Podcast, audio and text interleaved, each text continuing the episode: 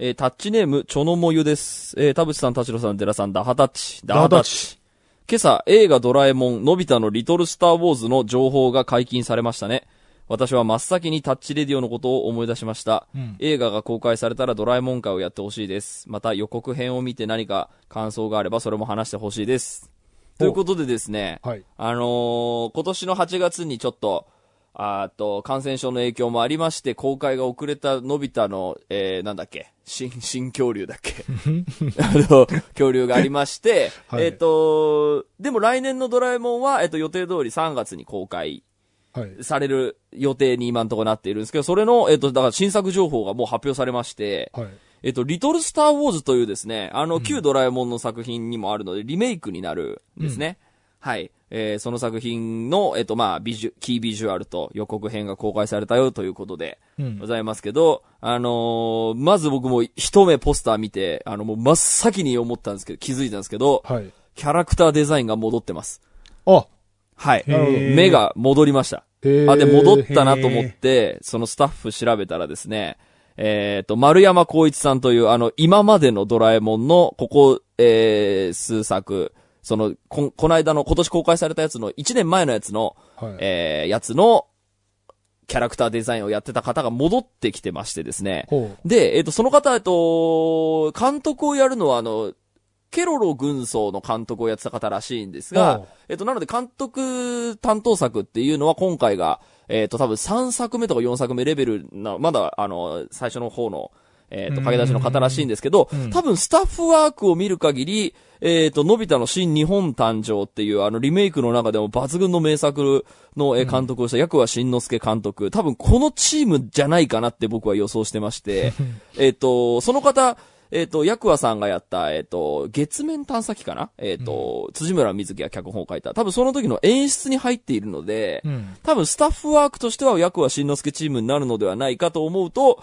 えー少し期待はしています。はあ。うんまあ、えっ、と、今年が、えっ、と、少し私的には、あの、あまり、えー好きではなかったのもありまして、うんちょっとまあ来年どうなるかなというところで、まあリメイクなのがね、まああの、逆にリメイクでつまんなくなったら、それこそもう、あの、憤りがすごいですけど、はい。あの、まあ期待はしているぞということで、来年も楽しみでございます。なるほど。どうですか？どうですかっていう、どうですかっていうのもなんだけど。はい。わかりました。なんでそんなテンション低いの？まあね、いや、ドラえもんほら、あの、田淵くんはまあ、大好きですけど、うんまあ僕はそこまであの、あれじゃ、あれじゃないので。どう思います？あの、なんでそこまでして毎年見るのかって思います？なんか。うん、そうね。なんか、そうね、何か、なんだろう、こう、因縁というかなんだよ、あの、逃れられない宿命でもあるのかなっていあの、う。逃れられない仕組みは正直ありますね。あるの？の、やっぱり、タッチレディオで毎年話すっていうのは、正直大きい なるほど。ですよね。やっぱりあの、まあ、漫画界とかも諦めちゃいましたけど、やっぱりあの、ブームが去るとですね、僕はやっぱ漫画この1年本当にほぼ買ってないので、えっ、と、まあ、その、なんだろう、連載を追ってる作品も買ってないので、新刊を。うん。だからちょっとまあ、たまったらその、連載をすごく追っかけてたやつはぐわっと買おうとは思ってはいるんですけど、まあ、幅広く、えっ、と、読むのはね、いや、ちょっと、あの、退いてしまったので、みたいな感じで、多分ドラえもんも、えっと、全然一個、あの、スイッチが入れば、バーンって、こう、うん見なくなる未来はあるんですけど、やはりタッチレディオがあるよということで、やっぱちゃんと見ようっていうのはまあ一因ではありますね。あの、見るの好きなんですけどね、ドラえもんね。好きなんですけど、やっぱりまああの、のび太の宝島の時のようなあの感動をやっぱ一回味わっちゃうと、うん。もうあの、パチンコで一回確変を当たってしまうともうやめられないみたいな。なんか、そのシリーズものの、そこにこう、結構悲しみもあるよね。ありますね。のー本当にあります。うん。あの何作目が傑作だよ、みたいうにん。言われても、それうん、いろいろ見ていく中でのその一本が傑作っていうのって、こうん。うファンはそう言うけど、うん。乗ってない人にとっては、なんか、本当にそうです。へ、へーか。本当にそうなんです。いや、だかめちゃら、めちゃ冷めて。あのーうんあとはやっぱり、こう、なんですかね、少し、おも表舞台に立つ身として、うんやっぱ一個ステータスとして備わっちゃうと、うんなかなかこう、抜けれないですよね。あの、そのイメージの、やっぱ期待に応えなきゃみたいなのはやっぱ当然あったりしますよね。やっぱあの、ドラえもん好きなんだから当然原作も全部読んでますよねとか、テレビアニメも毎週見てますよねって言われると答えはイナなんですけど、もうそうなるともう多分ドラえもんファンの、もう、風上に置け、にも置けない感すごいので。あの、まあ、それも重々承知しつつですけど、うんあの、やっぱり僕が見たら見たでやっぱ発見とか、まあ、それを楽しみにしてるタッチリスナーとかがいる。なんか自分で喋っててなんか悲しくなってきたないやいや、役割はちゃんと。いや、でもなんか、そう、この間の映画なんで何回も見るんだみたいな話に近いあれで、うん時間はね、あの、取られてはいるわけですから。うんあ、でもね、あの、僕今アメリカドラマを、あの、見ているよ。ボーイズボーイズ見ましたよ。ザ・ボーイズ。ボーイズちょっとめちゃめちゃいいよね。はい、とても面白いですね。あの、あれも、でもやっぱり僕、あの、連続ドラマの苦手なところで、いつ終わるんだっていう、あのそうね、俺もちょっと長そうだなと思って手出してないんだよ。そうなんですよ。あの、で、でもね、あの、まあ、僕、ちょっと、あのーしばらく地方に行く、あの、ことが多かったんですけど、はいあのー会食禁止なので、うんえっと、一人で過ごす時間がすごく長かったので、これはもうアマプラ見ちゃおうっつって、デラさんボーイズ面白いって言ってたしって言って、まあ、これもデラさんの影響ですけど。めちゃくちゃ。いいですよ。そうかそうか。はい。あれは今シーズン2、僕今5、6話ぐらいまで見てますけど、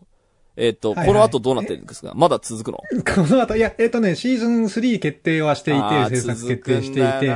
続く続く、けど、続くけど、年に一回、あのーシリーズが来るみたいな感覚で、そうなんだ。まあまあ、はい、あのーそうです。シリーズもの、要は相棒とか、ああいうのを楽しみにしてるみたいな感じで、ああのなるほどね。お待ちください。そうだ終わらなくても全然いいかなと思ってますけどね、あしばらくは。そう、でもその感覚が僕、やっぱないんですよね。やっぱりこう、終わある、そうなんだ。終わるものあを求めるみたいな。でも確かにね、うんあのー、ネットフリックスで話題になってるクイーンズ・ギャンビットっていうのは、うんえっと、とかね、リミテッドシリーズっていう、あの、言い方で、あの、終わりますっていう、うんうん。触れ込みで7回、全7回とか全6回とかっていうのが結構今増えてて、やっぱそれ終わるから、あの、伏線もちゃんと。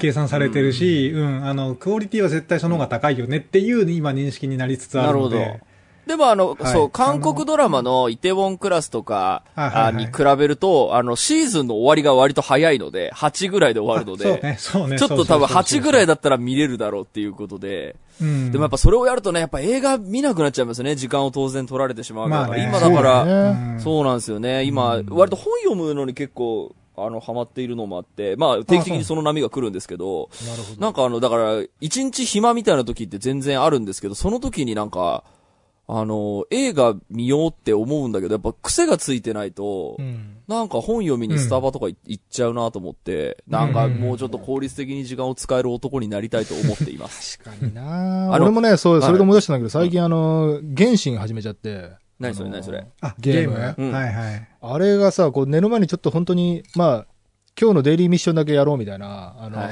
40分だけやろうみたいなことできるから、はいはいそれこそその、映画だとやっぱり1時間半。そうなんですよ。そうね。そうそうそう。で、なんかね、原神やり始めちゃったらさ、そこそこやっちゃうんだよね。うんでまあやっちゃう。で、この時間あったら映画何本見れたなって思いながらも、思うよね。でもね、なんかいや思う30分だけとかできるからね、なんかね、こう、いいんだよ、ね。本当そう。どうすればいいのこれ。あの、いや、僕もう一個、その原神は、原神はちょっと手出そうかなと思って最初の2時間ぐらいでやめたんですけど、オクトパストラベラーってはいはいい。う、あの、スクエニの、まあ、もともとスイッチでやってたやつがあって、はい。それが、あの、スマホで出たんですけども、それ僕、い今、20日間ぐらい連続で毎日5時間ぐらいなるほどなるほどなっちゃう100よ時間ぐらいね。になっちゃよく。できんな、1日5いや時間も、。ちょっと仕やりすぎ事は大丈夫なのか？い。や、いや、この11月はね、結構いろいろ片付けなきゃと思ってた話が全部吹っ飛んで、もうそれに吸い取られまししちゃうんだよね。た。まずい。さあ、という、まずいぞ。ということで、一人上手が、あの、過ぎるということで、今週も、えー始めます。はい、田代智和と。田淵智也のタッチレディオ。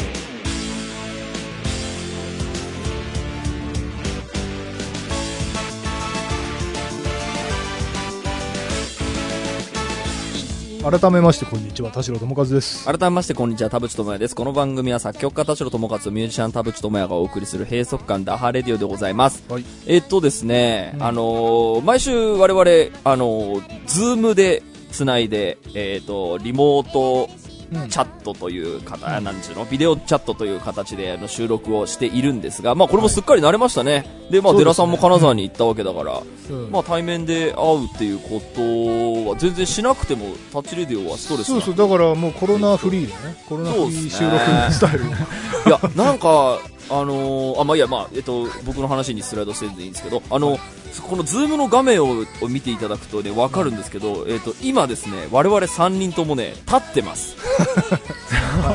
そう立ってますよね寺さんね今日あの、田淵くんが、うん田淵くんの画角が、画角というか、えーの、映りの角度がいつもと違うなと思って。だね。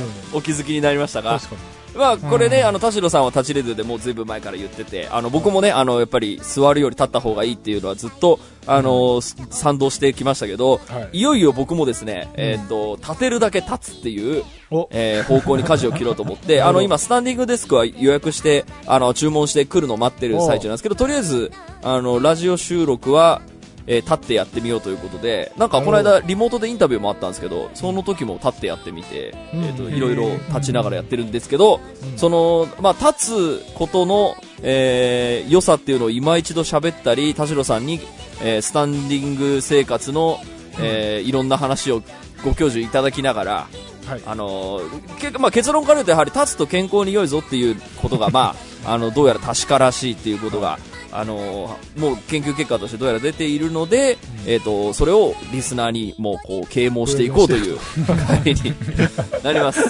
ということで今週も30分間あなたの閉塞感をダハタッチ。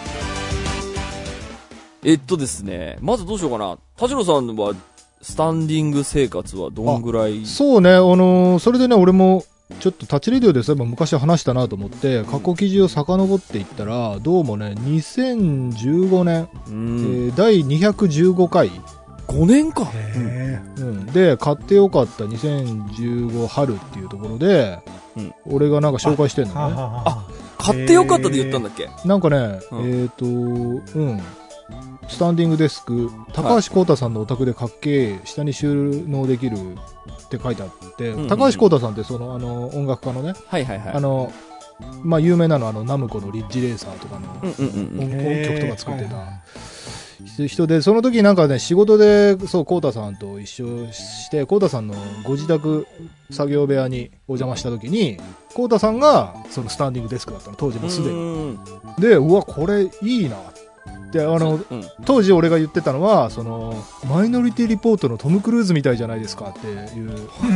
あこういうやつ。で、その、もうそれで即導入ししたんですよ、で、それがまあ2015年らしく。だからまあ約5年、もう5年半くらいになるのかなその時はそのかっけっていう理由で始めたんですか？それなんか良さとかを教えてもらったんですか？あのーまあだから一つは、その、まず、収納がすごい増えるんだよね。あーの言ってますよね当たり前なんだうけど、ん。上がガランドじゃなくて、うんうん。えっ、と、その、デスクから下の部分にうん。何層にもこう、棚ができるっていうのと、まあ、あとはやっぱり当時もすでにその外資系の会社ではアップルだかグーグルだかどこだか忘れたけどもう半数ぐらいの社員が立ってますよみたいな記事がもう当時出てたはずなんだよ、ね、ぱもうそのぐらい前からありましたね。そう。うん。であとはあのーまあ、これは多分楽器によるんだと思うんだけど俺あのメイン楽器ギターだから、うんうんその座っているとまずあの手すりのある椅子は使えないんだよね。ギターを抱えるから。うんうんうんで手すりなしで、まあ、やってたんだけどその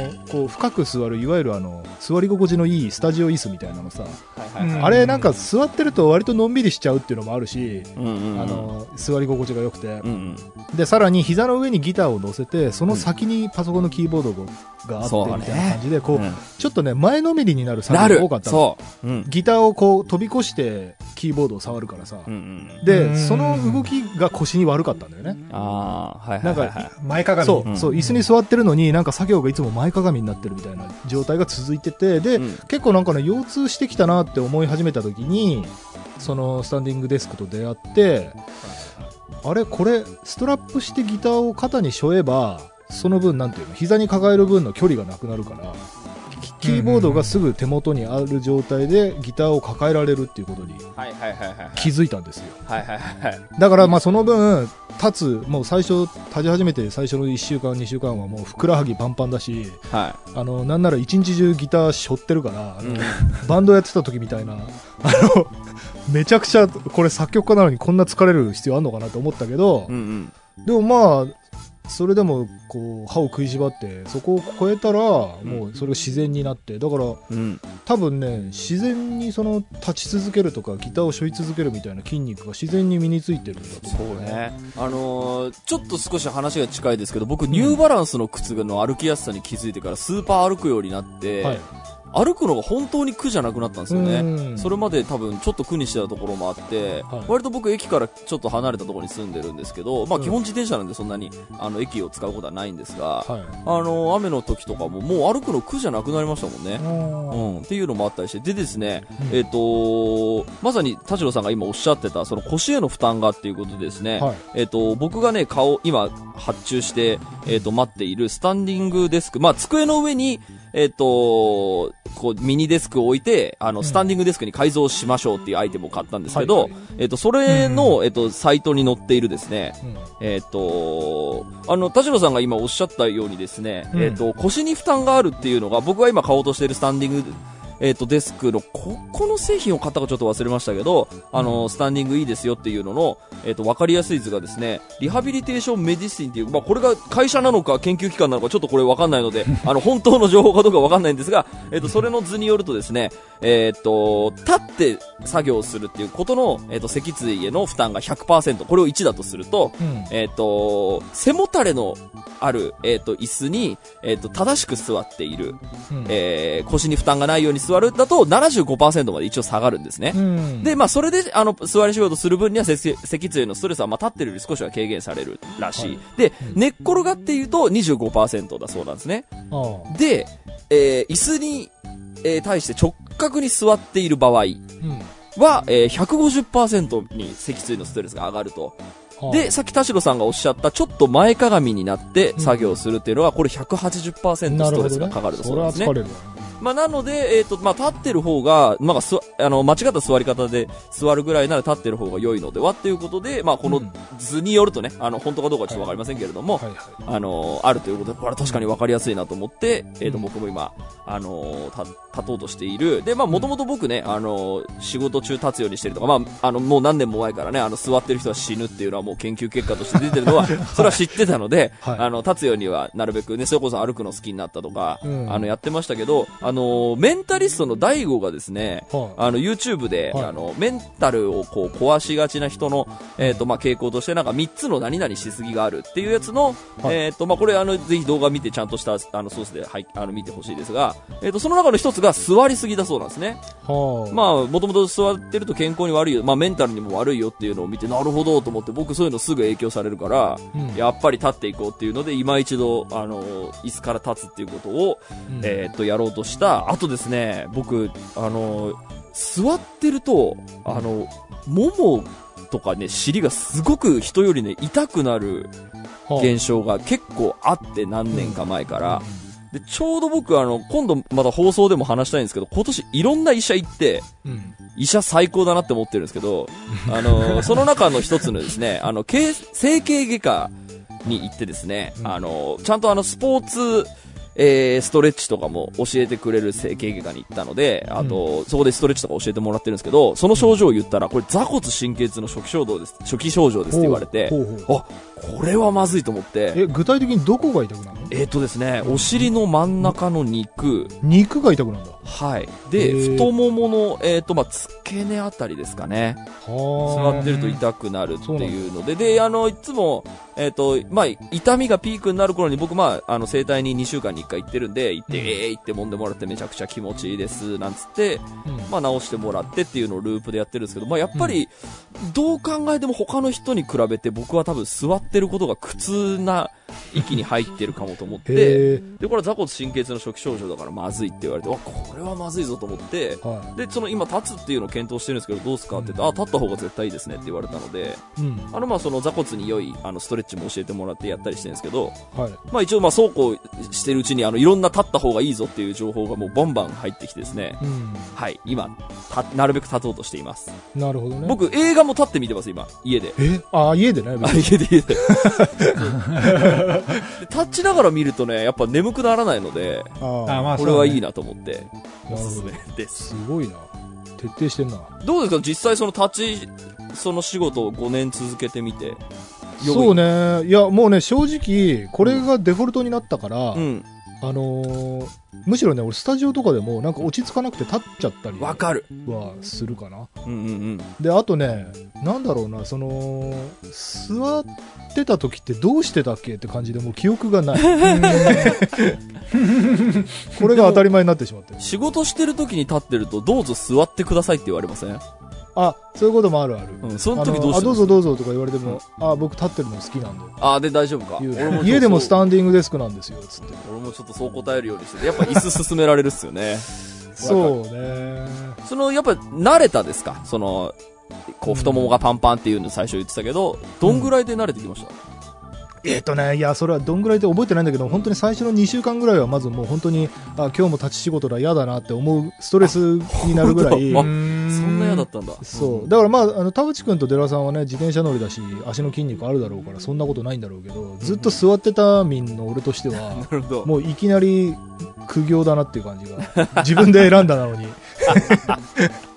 でもまあ慣れて、そうね。でさっき田淵くんも言ってたように、俺歩くのも結構その、まあ好きうんうん。なんだけど、今本当に、その、スタンディングデスクの影響かわかんないけども、無限に歩けるんだよね。わかる。あの、もう本結当にね構平気でい、あの、歩き疲れるってことがなくて、ああ、わかるわかりますわかります。あ1時間以上歩いてても全然まだ、まだまだ歩けんなって感あじ。ね、なんかちょっと時間あったら次の現場に行くときも歩いていこうかなみたいな。あそうそうそう調べたら1時間ちょいぐらいかとかで行っちゃったりするんですよね。で、あのね、特にね、あの、ちょっと行きづらいところ、あの、Google マップで調べたときに、うんあの、電車だと45分で、うんあの、徒歩だと52分とか出て、うもん。う、7分しか違わねえじゃんと思って、あそんなことある？そう、そうもう歩いちゃう。うんうん、わかりますわかります。いいなぁえ、デラさんってなんで立つようになったんですか？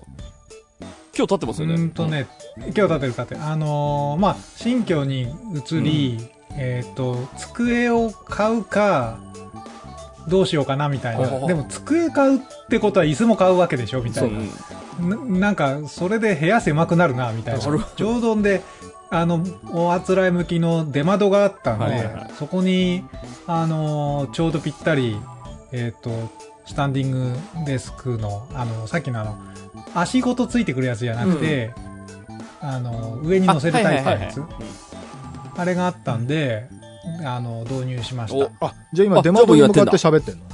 出窓に向かって、出窓に向かって喋る。どうですか？やってみて。えーっとね、あの、足に来る疲れよりも、やっぱり、なんか、こう、腰が、割とその、猫背に慣れてた姿勢から、直立になったせいで、なんでしょうね、強制されてる痛みみたいな。はいはいはいはいはいはいはい。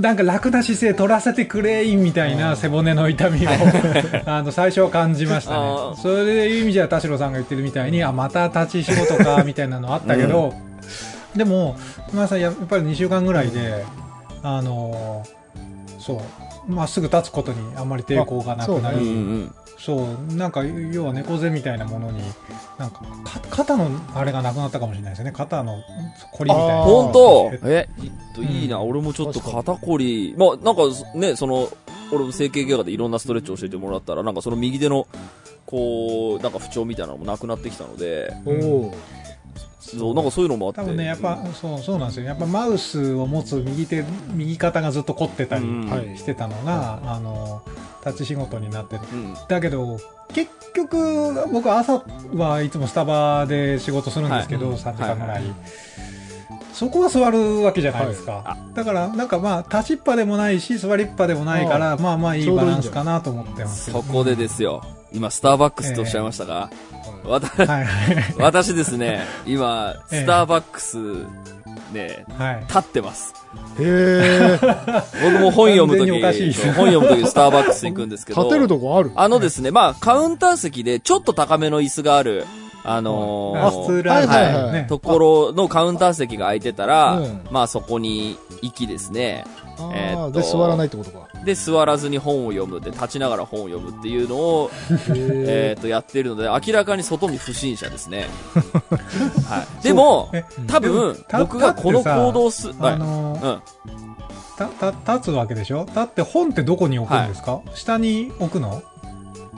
えっと、手で持ってます。ーだからコーヒーをデスクの上に置いて、うです本は手に持ってるってことだよね。はい。で、途中でコーヒー飲んで、はいえーっと、そその間本は閉じてみたいな感じで、うんうんうん。割と立ってるので、まあ、外から見るとなんかこの人立ってんなみたいな。しかもまあ今の時代的なあの、アクリル板よりちょっと高くなってしまってるので、これもしかしたら、まあ隣の人がいないといいなと思いながら、まあ隣の人がいない席を選んでいるんですけあそうど、かそうか。まああのちょっとね混んでる時はちょっとそうなっちゃったりする時もありますけど、まあまあ喋らないのでなんとか許してくれやと思いながら、あのまあ、やってるんですけど、これ多分、俺、俺の予想ですけど、2年後多分スタバね、導入すると思いますよ。立ち用のい机。多分だってもう、世界的に多分そうなってるはずなので、あの、そうな多分スタバは多分、あの、目つけるの早いと思うんで、うんってなると、あの、立ち、スタンディング机のある喫茶店どこかなって探す人たちが増えてくるので、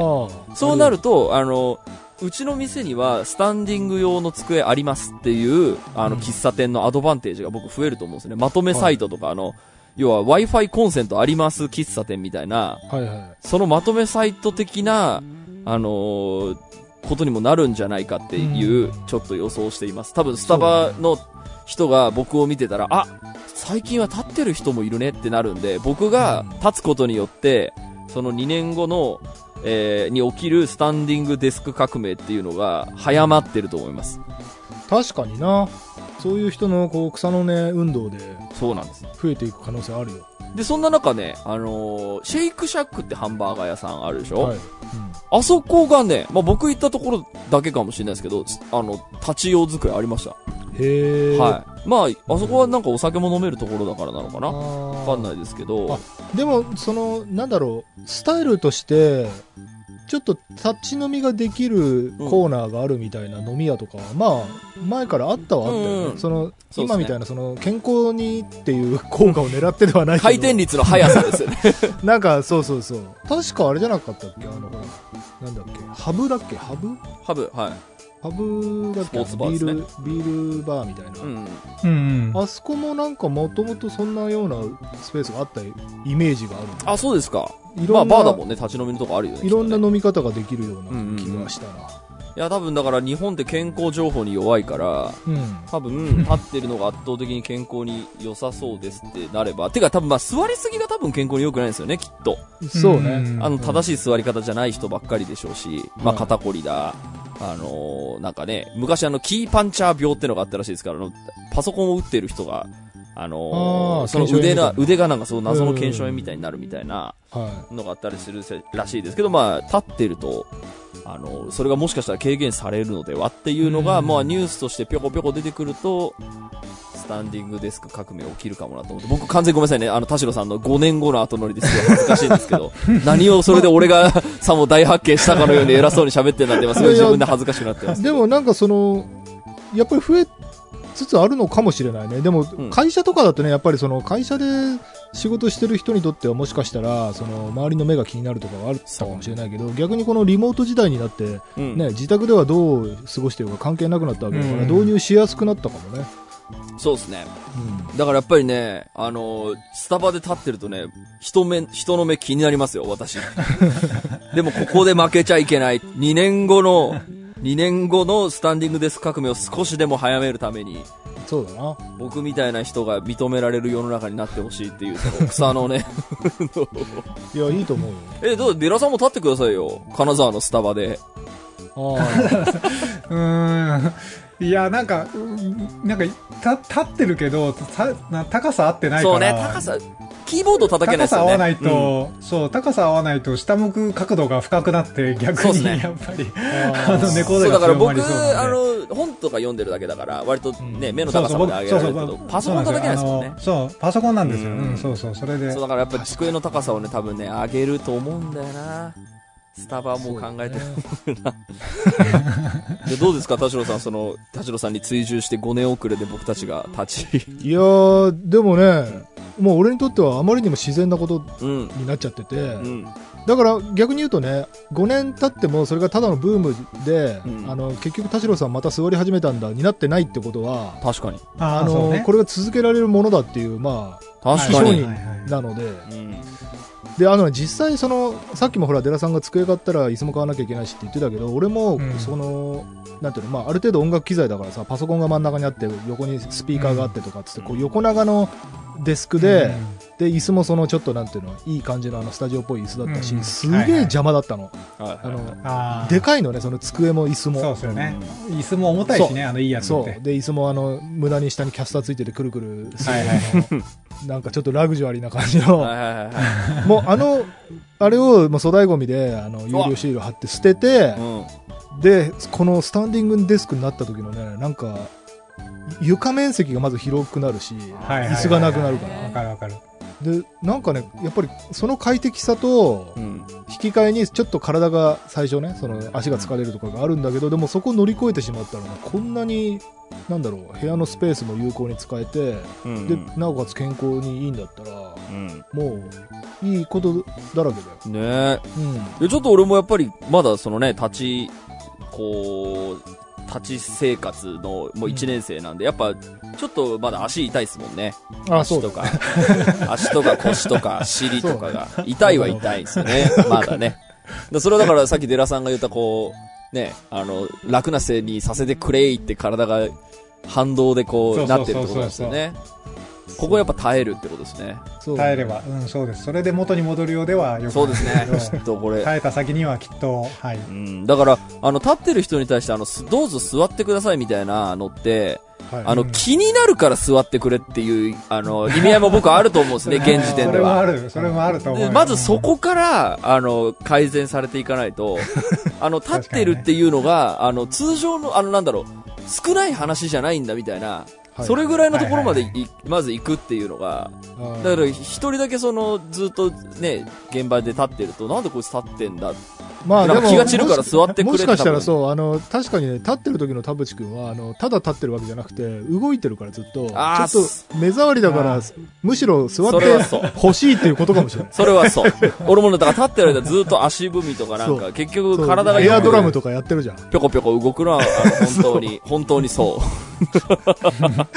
そうか、田島さんに目撃されてんだもんね。してるよ。だってめちゃくちゃ一人だけうすごい動いてる人が、ダンシングフラワーみたいな人 でも、そう考えると仕事中に立つって、あの、旧メガのスタジオで立つっていうのって、俺結構前からやってましたね、そういえば。そうそうそう。い大体いつもうろうろしてるというか、あの、なのになんで俺、そんなにこう、なんだろう、まだ、こう、慣れてないんだろうね。その腰がちょっと痛いとか、まだ修行が足んないのかな。いや、やっぱりあれじゃない、その場に立つからじゃないあの、スタジオとかでもちょっと歩き回ったり、あの、ちょっと横にステップ踏んだりしてる。あするするパソコンを目の前にするとどうしてもそこに立ち尽くさないといけない。確かにそう。今ね、たまに足踏みしてるけど、そこから動けないっていう、そうだなんか微妙なせそそれでね、あの立ち仕事で、なんかいろいろ環境良くしようと思って、いろいろ見てたら、あのーその場でずっと立ちっぱなしじゃないですか。うんそういう人たち、そういう仕事の人たちのために、あの、低反発マットみたいなのがあって、ああ、あー足元に。はいはいはい、はい。そうそうそう。まあ、要は工場勤務みたいな、ずっと立ち仕事でみたいな人とか、はいああいう、あのー接客業とかの人みたいなのに、あの、向けて、ヨガマットみたいな。あ、はいいあいいかも、それ。それがね、あの、アマゾンで数千円で買えへて、ー買おうかな。うん、あの、立ってると、なんか足、足の裏にこうなんか。疲れが来てるなと思って、それってでも単純に、あの、反発力の問題だったりする。なるほど硬いところに立ってるっていうだけだったりまあスリッパとかそういうので。そうね、僕も一応、あの、ここの足元だけの、あの、ドアマットみたいなやつは敷いてはいるあそうそうそうあ、いいっすねそういうや。つちょっですとそれ、なんか、いいっすね。経済が回りますね。なんか、あの、切り替えると椅。子がない分マットで、業界ねあの、投資はできる。そうねそういうの辺に。うんえ、ちょっと、これでもタッチリスナーもね、あの、これ、いい生活情報だと思いますよ。まあ、いや、本当そう思います。今のところやっぱり座って、座り続けてるっていうことはどうやら、あの、体に悪そうだっていうのは、心の面からも体の面からも、うんまあ、指摘はとりあえずされているので、試しに立ってみてはいかがですかっていう。そう。やっぱ今ほら、はいメンタルがこう、疲れがちな年じゃないですか、今年は。いろんな情報がぴょこぴょこぴょこぴょこ入ってくるから。なんかあれって本当にあの、心の持ち方一つでね、あの、ポジティブにできるかもしれないから、うん。なんか、珍しくこう、具体的な閉塞感打破を宣伝するラジオになりましたね。なるほどな。いやいいいい、まあいいスタンディングでね放送だったと思います。はいありがとう。ございました。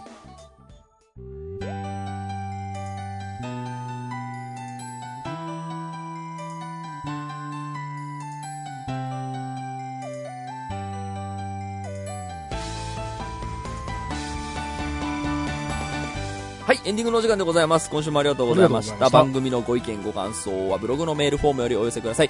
えー、タッチ二人に話してもらいたいこと大募集でございます。えー、E メールアドレスもございます。タッチレディオアットマーク Gmail.com、tacchiradio アットマーク Gmail.com でございます。えー、オフィシャルツイッターの方もぜひチェックしてください。えー、ということで、はい、はいえー、今週さん、とりあえず30分立ちながらやってみております。うん。はい。ちょっとやっぱりね、腰が少し痛くなってきてるあそう感じがるよね 本まあ、まだちょっと、鍛錬が足りないのかな。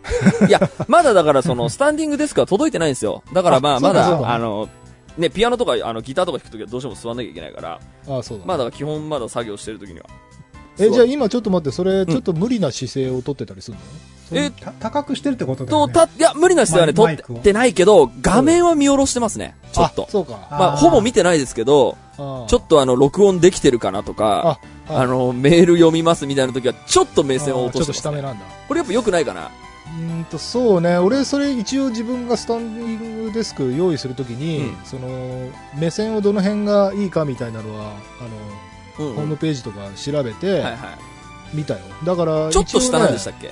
そう、ちょっと下なんだけど、一応その、ほぼほぼ真正面。あ、真正面か。そう、ほぼ真正面で少し下ぐらいがいいっていう、うあの、う見上げない方がいいっていうのがあって、そうですねで一応俺それのためにモニターの位置を微調整できるように、うん少しこう、なんていうの、マットを少しだけ何センチみたいな感じで上げたりとかはしてるから、ああ、いいっすね。なんかそういう微調整はもしかしたら最初ね、必要かもしれないけど。、僕でもあの、昇降式のガス圧で昇降する机買ったんでそうか、そうか。多分、ミ、ミリ単位で変えられます。あ、いいね、いいね。まあ、一個あるのが、あのスピーカーが今ね、ちょっと僕耳よりちょっと低いところにあるんで、あーまあ、俺別にそんなに、あの、なんだろう、良い音で絶対聞かなきゃと思って別にスピーカー使ってないから、うんまあ別にそんなに困んないとは思いますけどね。そうね。うん。ということで、えー、ぜひタッチリスナーの皆さんも、スタンディングっていうのをね、やることで心も元気になるだそうで、どうやらその健康報告待っていますよ。はいはい、ということで今週はここまでです。はい、お相手は田代智和と。田淵智也でした。また来週。